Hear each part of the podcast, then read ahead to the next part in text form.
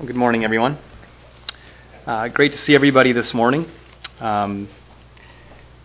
not a greater joy than to be together and sing songs like that. Not a greater joy than to have a relationship with God where we're able to understand more and more as we grow the depth of what it means. You know, as we sing, "Love Lifted Me," you know, just there's so many hymns that, as we grow in our faith and understand God and His work more and more, you know, the same lyrics hold so much more depth and meaning, and I think that's one of those songs. It's great to see those who are visiting with us.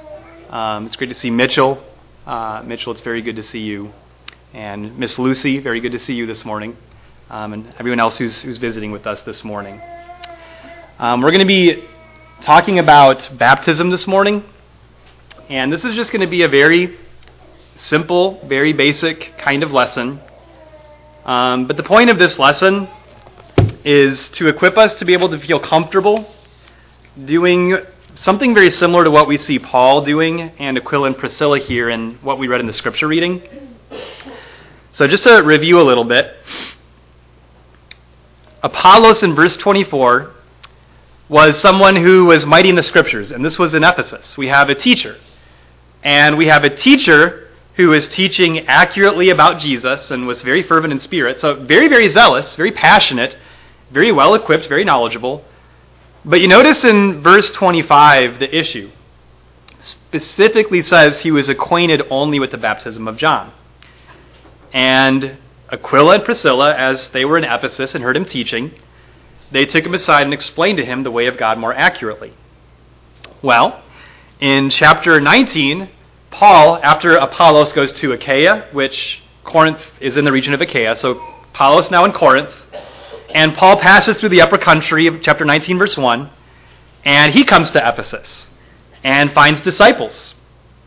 And I don't think it's too much to imply that these would have been disciples who would have heard Apollos' teaching, because they are acquainted with, in verse 3, whose baptism? The baptism of John. So you have Aquila and Priscilla helping a teacher know the way more excellently, and you have Paul, when he comes to Ephesus, you have him helping people who are, they've heard the teaching, they're disciples, but now the hearers, the learners, the disciples, now they need help understanding things more accurately. And we see Paul doing something that I think is very important. He asks them very wise, very fundamental questions. So the purpose of this lesson is when we're thinking about baptism, and as we're striving to grow in evangelism, the reality is I think all of us have friends, acquaintances, family members, where they may have a great zeal for the Lord, they may have a kind of faith in the Lord, but this is one of those really, really major things that oftentimes is either misunderstood, and it's misunderstood oftentimes because, very commonly, what the Bible says about baptism just is not taught or advocated. And so I think we're in a situation very similar, where although it's exciting that people around us are very often excited about the Lord, and very fervent even, very well educated maybe in the scriptures, there's still a need to do again what Paul does and ask very wise questions. So you notice he asks two questions. Verse 2, he finds these disciples and he asks again a very fundamental, very revealing question. Did you receive the Holy Spirit when you believed? And well, that reveals no. They don't know about the Holy Spirit. And isn't it interesting in verse 3, what does he connect that to? His next question is, well, into what were you baptized? So Paul is connecting receiving the Spirit with baptism here. So if they don't know what the Spirit is, then there must be something wrong with what happened when they were baptized, or what were you baptized into then? Well, now that's very revealing, because now, you know, they clarify, well, we were baptized into John's baptism. And okay, light bulb, verse 4. Well, John baptized with the baptism of repentance, telling the people to believe in him who is coming after him, that is, in Jesus. When they heard this, they were baptized in the name of the Lord Jesus. And when Paul had laid hands on them, the Holy Spirit came on them, and they began speaking with tongues and prophesying. They were in all about 12 men. So Again, the point of this lesson is to equip us to feel more comfortable, or even maybe even to be more aware of the need to ask very helpful questions, to try to draw out these very significant issues and clarify these very fundamental things. And it can be something that can be challenging or intimidating. And so what this lesson is going to be is dealing with conversations I've had, and I'm going to go through this lesson after this first, like, why is this important? After we get through this first section, I'm going to walk through with you ways that I study with others in a way that I have found to be very helpful, very simple, and very clarifying for conversation. And I don't think this is something where you have to have a sit-down study. It could be something you could bring up just in conversation and ask questions like what Paul brings up here in chapter 19. So why is it so important that we ask questions to people around us about salvation? And just as was mentioned, this I think, it's not too much to say that the most widely believed teachings on salvation that in the world around us, the Christian world around us, the most widely believed teachings on salvation are at best very critically incomplete. And I think that's what you see with Apollos, is although he knew Jesus and he was teaching accurately about him, there was something critically incomplete about his understanding of the gospel. He was only acquainted with John's baptism. And chapter 19, you have disciples, and I think implied disciples of Jesus. But again, something is critically incomplete, and that needs to be clarified, right? So at best, that's what I think we very commonly run into. Or at worst, there is teaching that directly contradicts what the Bible clearly says about the role that baptism plays in our salvation. And acknowledging that and dealing with that, I think, can push us in two directions. Either it can tempt us to feel very intimidated or ashamed.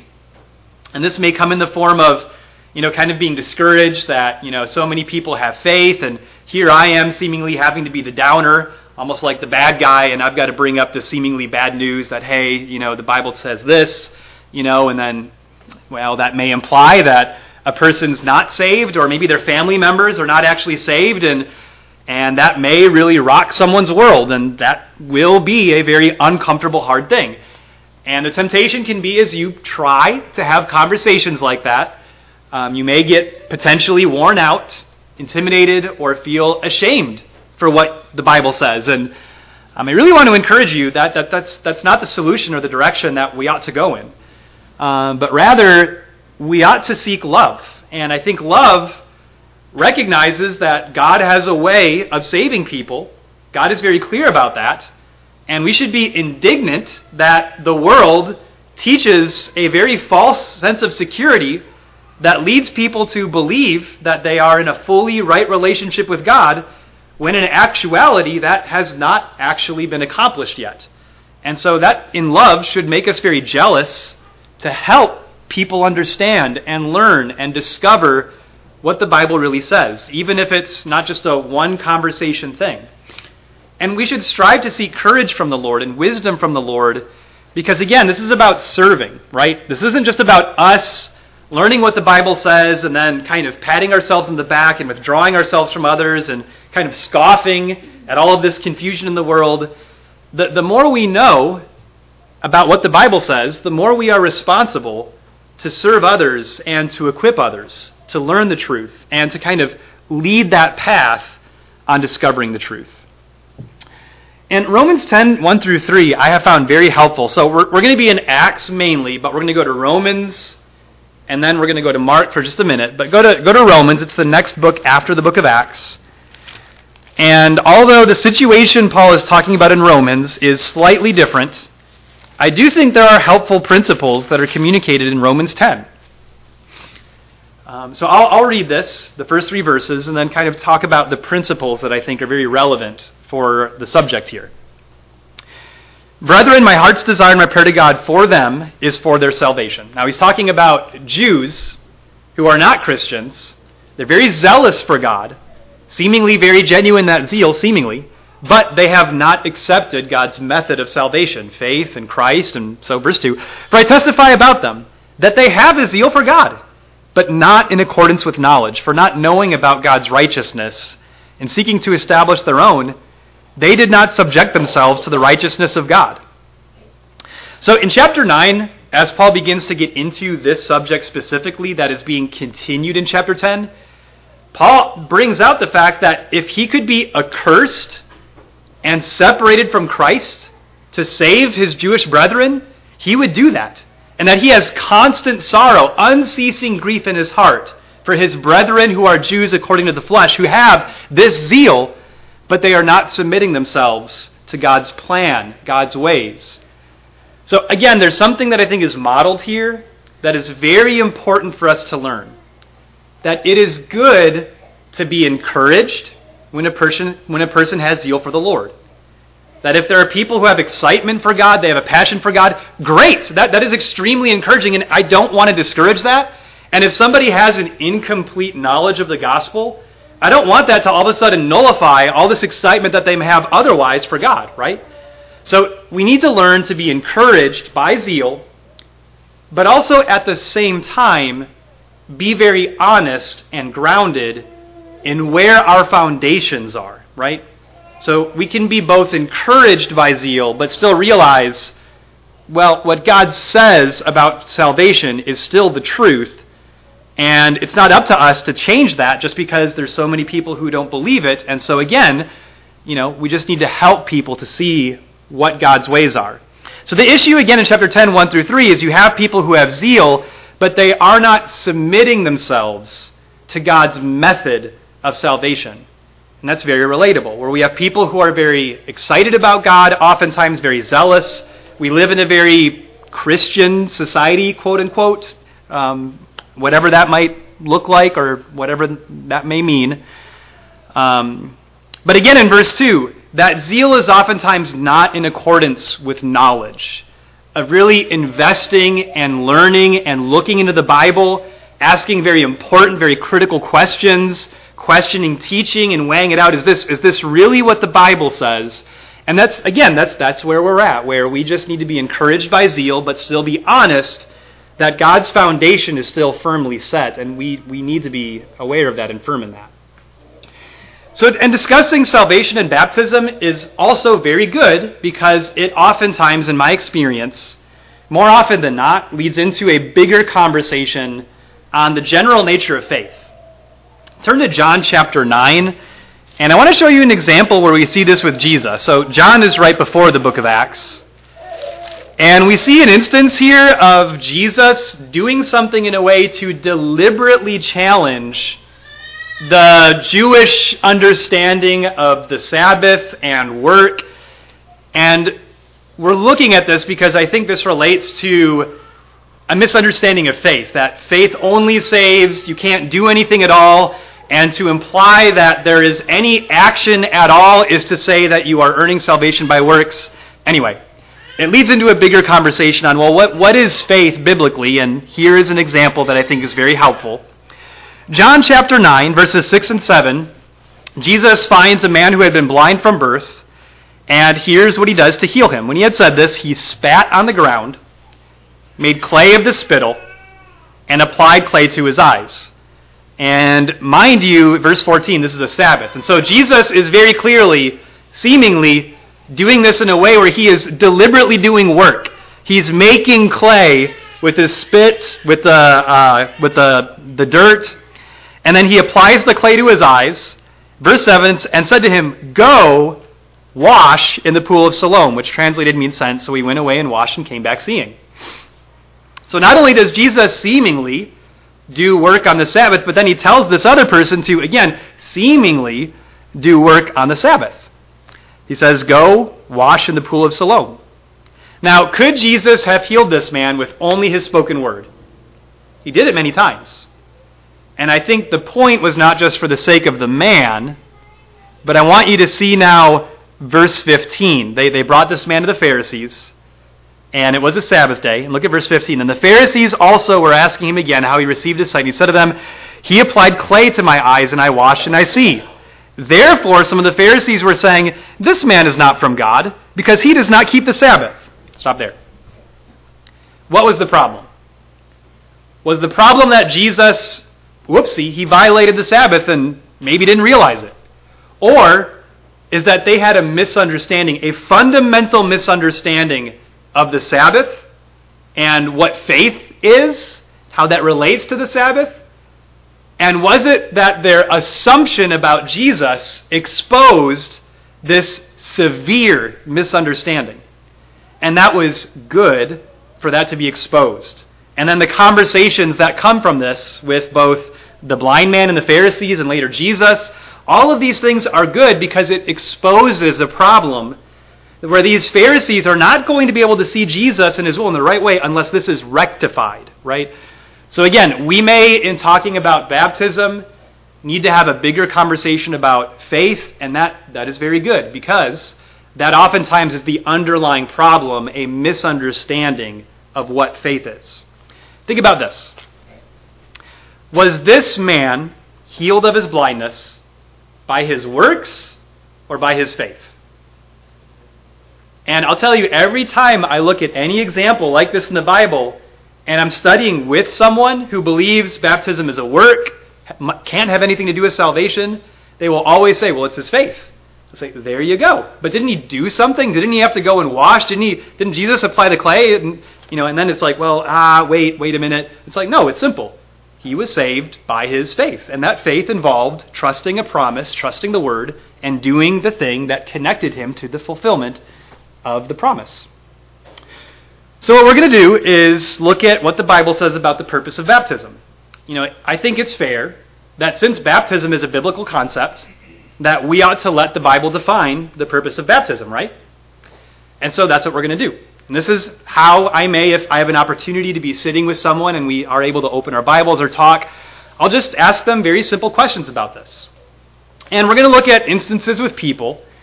And these are very pivotal moments, right? So we're going to look at John the Baptist, Jesus, Peter, and Paul. And these are all pivotal moments. John the Baptist preparing people for Jesus. Obviously, Jesus and what he says is pretty pivotal. Peter, we're going to look at Acts chapter 2, and that's another pivotal moment. It's a very defining moment in the history of the church.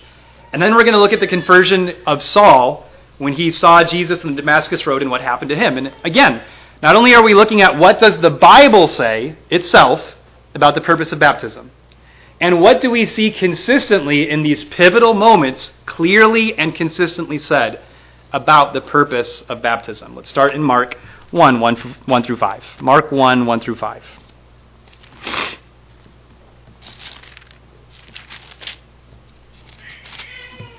So Mark 1, verse 1 says, "The beginning of the gospel of Jesus Christ, the Son of God.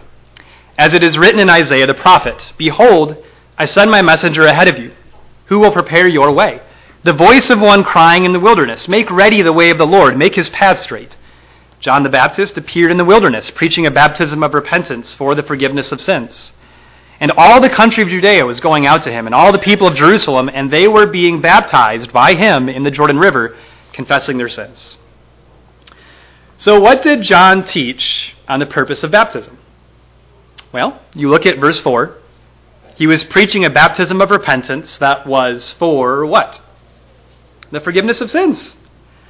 And so the question is, and this is what I'll ask people, the people who are being baptized by John, what did they believe they were receiving when they were being baptized? It's very simple. They believed they were receiving the forgiveness of sins. And either you have to look away from the text and not read it and say something else, or you just have to honestly look at the text, simply slow down, press the language. What did they believe was happening when they were baptized? Well, if they believed they were receiving forgiveness of sins in this baptism, was John preparing people to think that Jesus would save them by merit of works or by faith? And so again, I think we run into an inconsistency where I don't think John is setting a false foundation here, right? And so John preparing the people for Jesus, his teaching, and faith and salvation, what is a major part of that? Baptism of repentance for the forgiveness of sins. So again, you kind of plant that, and we establish that. Look at chapter 11. This is kind of a speed bump on the way, but Mark 11. This is long after John the Baptist was long dead. Jesus ends up to the religious teachers who had not accepted John's baptism. He holds them to it. And this is long after John had already been gone, dead. Mark 11:27 through 33. So this is when Jesus, at the end of his life now in Jerusalem, they came again to Jerusalem, and as he was walking in the temple, the chief priests and the scribes and the elders came to him and began saying to him, "By what authority are you doing these things? Or who gave you this authority to do these things?" And Jesus said to them, "I will ask you one question, and you answer me, and then I will tell you by what authority I do these things. Was the baptism of John from heaven or from men? Answer me." They began reasoning among themselves, saying, "If we say from heaven," he will say, "Then why did you not believe him? But shall we say from men?" They were afraid of the people, for everyone considered John to have been a real prophet. Answering Jesus, they said, "We do not know." And Jesus said to them, "Nor will I tell you by what authority I do these things." These are simple things, right? Now, why were they having so much trouble with Jesus? Jesus takes them all the way back to John's baptism. You know, there's things that a person may struggle with in the Bible where I think really what's going on, if we just get back to the foundation, we can clarify things on a very fundamental level that make the rest of the Bible much easier to grasp. Things like, you know, common doctrine, once saved, always saved, and these other things. A lot of times we're just starting with the wrong foundation. And if we just let God define our foundation, then we can learn how to deal with some of these other things. And so the Pharisees are challenging Jesus, and he instead challenges them, hey, let's get back all the way to John's baptism and what you did with that. And verse 31, they weren't baptized with John's baptism. And verse 33, they were not honest about that. By the way, I don't always do this, but there are times in Bible studies where I do think it's profitable. If someone is being dishonest with things that are very simply said in the Bible, it can be really good just to say that. Like, you're not being honest with what this is saying. You know, I think we both see what this is saying, and you're just not dealing with it. Pharisees here, scribes, elders, they were not being honest with Jesus' question or John's baptism. And they had to deal with that, and Jesus was not going to let them get around that. Well, Mark 16. Sometimes we need to bring people back to basics, and that can be challenging. But it's, again, Jesus did that, and I think that's an example for us that very often we need to do that, right? So Mark 16:16. What I like to tell people is I believe what Jesus said about baptism, and I want to believe exactly what Jesus said about it. So let's see what Jesus said about the purpose of baptism. Mark 16, verse 16. Now, let's start in verse 15. And he said to them, "Go into all the world and preach the gospel to all creation. He who has believed and has been baptized shall be saved, but he who has disbelieved shall be condemned." So what did Jesus teach on the purpose of baptism? And of everything he could have brought up, he could have said, "He who believes and repents shall be saved." You know, there's all of these other things. "He who believes and confesses me as Lord shall be saved." Of everything he could have said, he sticks baptism with belief before salvation. And notice, he could have said this in a different order, and he didn't. He did not say, "He who believes shall be saved and be baptized," right? Jesus says, "He who believes and has been baptized shall be saved." Now, another thing that will happen very often, and this is more me talking about my experience that I run into consistently. Someone will then immediately say, well, baptism's not mentioned in the second part of the phrase, right? He says, "He who disbelieves shall be condemned." Where's baptism there? Well, there's a couple things. One, baptism depends on belief to hold any value at all, right? So, of course, you don't believe, nothing else really matters, right?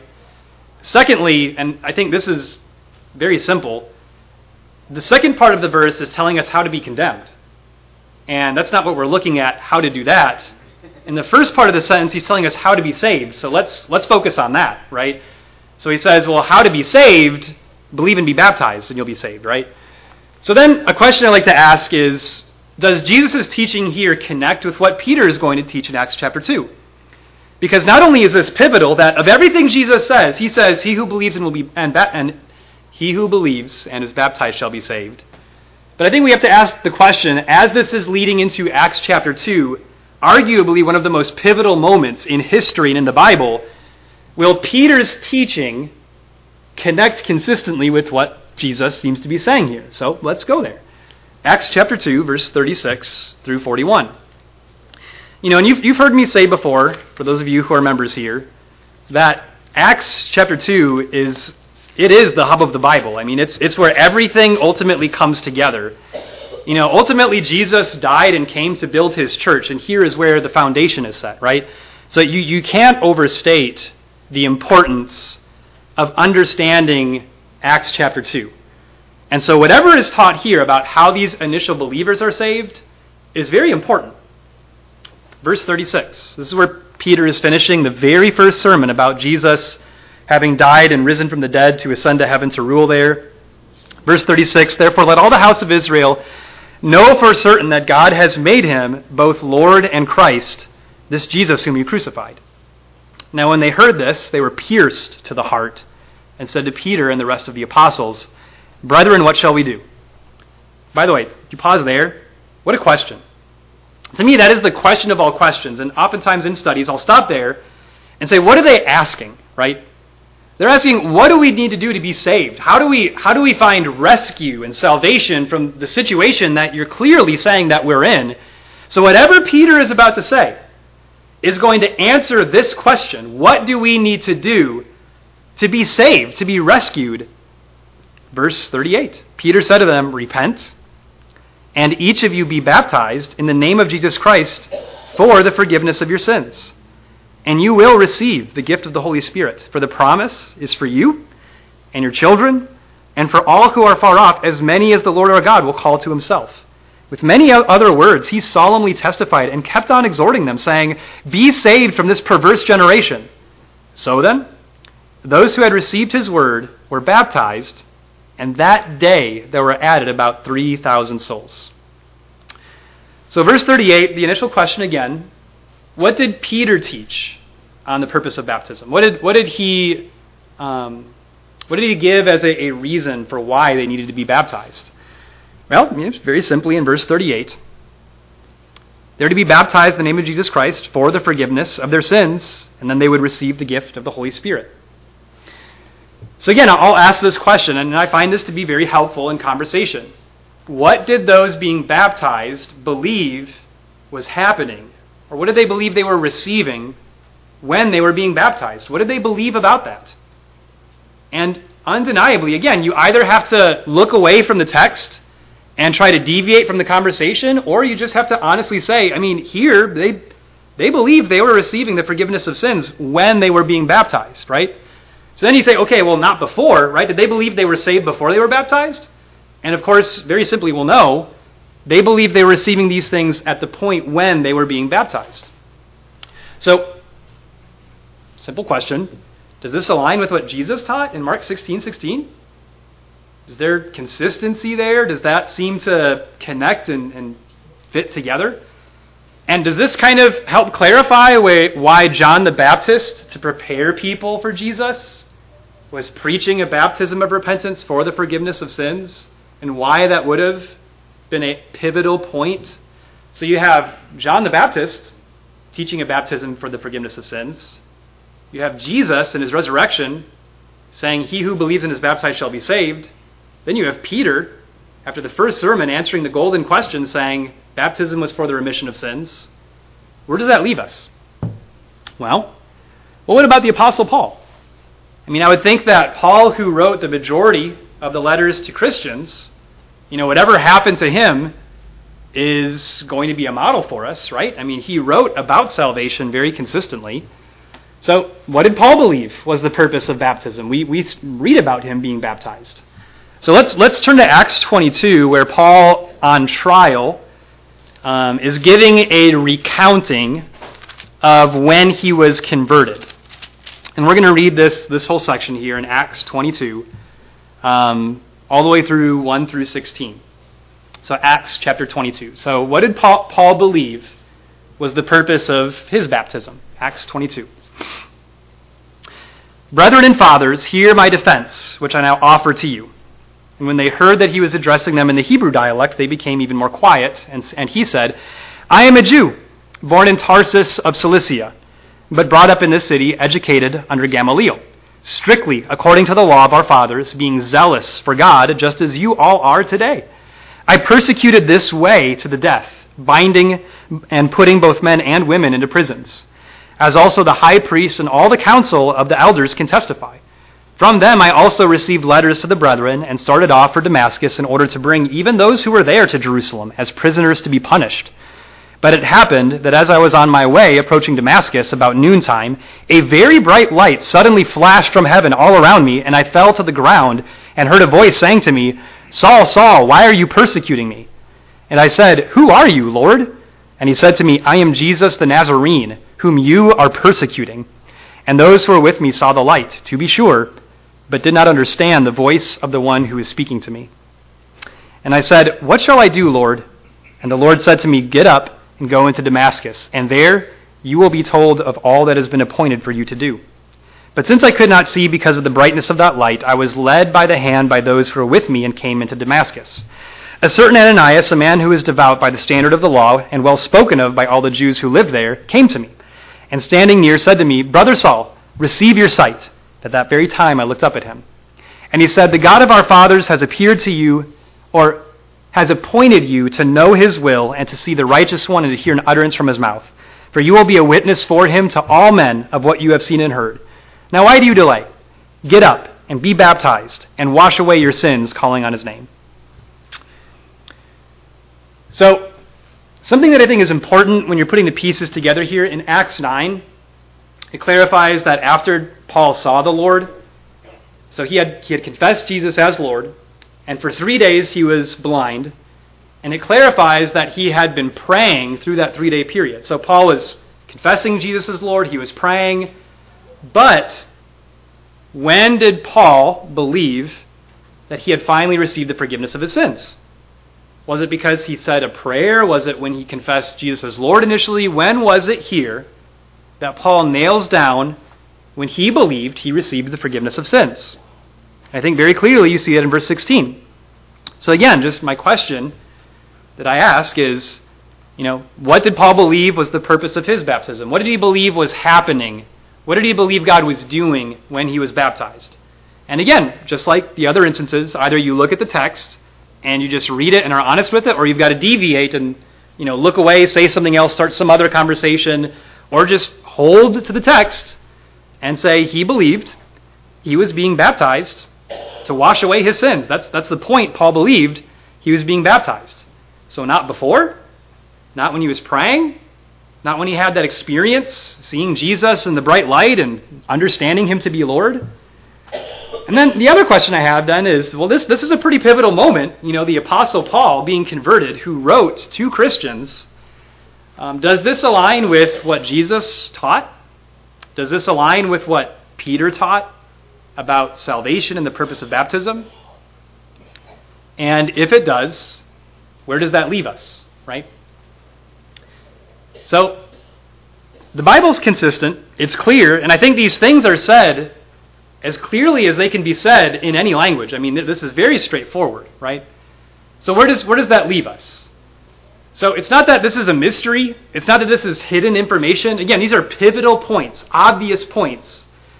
And so I think the hard thing is kind of breaking someone out of a mold of preconceived understanding and just trying to help people just read the text, think about what it's saying, look at how consistent it is. And even if you can only bring up one of these instances, even just one of them, I think holds incredible value to say, hey, have you thought about what Peter said about baptism and salvation? Or hey, what about the Apostle Paul? Maybe if you looked into that, we could talk more about it. If you go and read it, you can come back and we can talk more about it.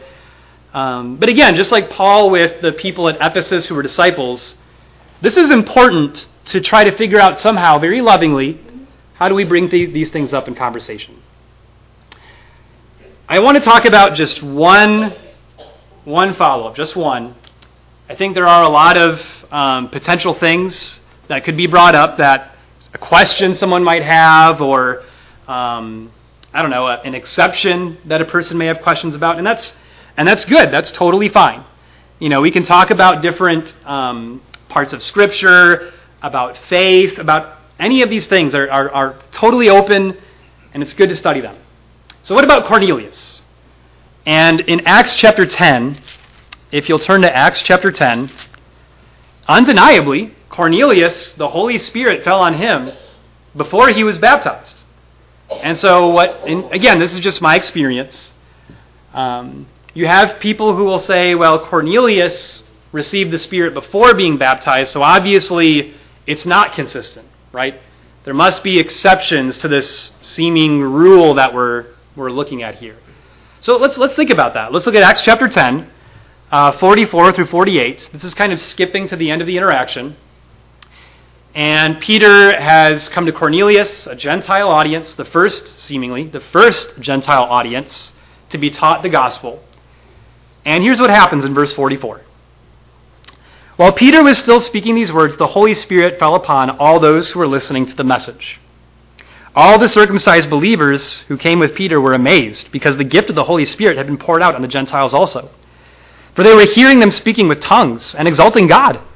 Then Peter answered, "Surely no one can refuse the water for these to be baptized who have received the Holy Spirit just as we did, can he?" And he ordered them to be baptized in the name of Jesus Christ. Then they asked him to stay on for a few days. So again, verse 45, absolutely. They received the Spirit and it was poured out before they were baptized. So let's think about this. In verse 47, there's only two times in the book of Acts, only two, where the Holy Spirit was poured out in this way. The first time is what Peter refers to in verse 47. Surely no one can refuse the water, for these to be baptized who receive the Holy Spirit just as we did. Can he? Chapter 11, verse 17 also references this. Peter again is reflecting. He says, "Therefore, if God gave to them the same gift as he gave to us also after believing in the Lord Jesus Christ, who is I that I could stand in God's way?" So he references the time where the Holy Spirit was poured out in the events of Acts chapter 2. So I think it's fair. What did that mean? What did that signify? In Acts chapter 2, when the Spirit was poured out, did that directly save, or was it a signal? Did the Spirit save people directly when he was poured out and they were speaking in tongues, or was it a signal that the salvation that God had been prophesying was now available? If it was a signal that salvation was now available, I think we have something that fits perfectly together. That in Acts chapter 2, the Spirit was poured out. Peter the apostles saw this as a signal that the prophesied time of the Messiah and salvation has now come. It is now available. And so what did they do to receive it? Acts chapter 2, verse 38. They needed to repent and be baptized in the name of Jesus Christ for the forgiveness of their sins, and they would receive the gift of the Holy Spirit. And what Peter is seeing here is, just like God did for the Jewish people, in the exact same way now, he's done it also for the Gentile people. And so that salvation that the Jewish people thought was exclusive to them, God was demonstrating himself that same prophesied salvation was not just for the Jews, but in equal measure now for the Gentiles as well. Therefore, in verse 48, he orders them to be baptized in the name of Jesus Christ. Well, what's the purpose of that baptism? And again, we go back to Acts chapter 2, verse 38. They were baptized in the name of Jesus Christ. What is baptism in the name of Jesus Christ? What does that mean? What is that for? And we go back to Acts chapter 2, where Peter said, "Repent, and each of you be baptized in the name of Jesus Christ for the forgiveness of your sins, and you will receive the gift of the Holy Spirit." Why was Peter so urgent about this immediately when he saw the Spirit being poured out on them? Because it signaled, here are people, salvation is available to us, or available to them in the same way it was available to us when this sign was given of salvation. So, I ask, where does this leave you? Just like in Acts 18, 19, there are times where a person may have been baptized before, and that baptism was not biblical. Maybe you were believing you were baptized or saved through a prayer or through just your faith at some point ambiguously. and you were baptized later just because it was maybe a sign of commitment or a symbol of what had already happened to you before, what you believed happened to you before. And if that's where you are, the hard reality is, if you see that that's the situation you're in, then you still need to receive salvation and the gift of the Holy Spirit, the method that God has chosen. Because ultimately, water is not what saves, but it's faith in the working of God. And it's through that faith, through the yielding of that faith, that God will save a person when they're baptized. He will grant them the remission of their sins to receive the gift of the Holy Spirit. So we leave this invitation time as an open invitation that if anyone is convicted by the message, by what the Bible says, I would at the very least encourage you, again, if this is something you're hearing for the first time or still wrestling with, let's talk more about it. Not just me, any of the members here would love to talk more about these things, to be challenged on them, and to continue to study through them. If there's anything else we can do for you this morning, please bring it forward while we stand and sing the invitation song.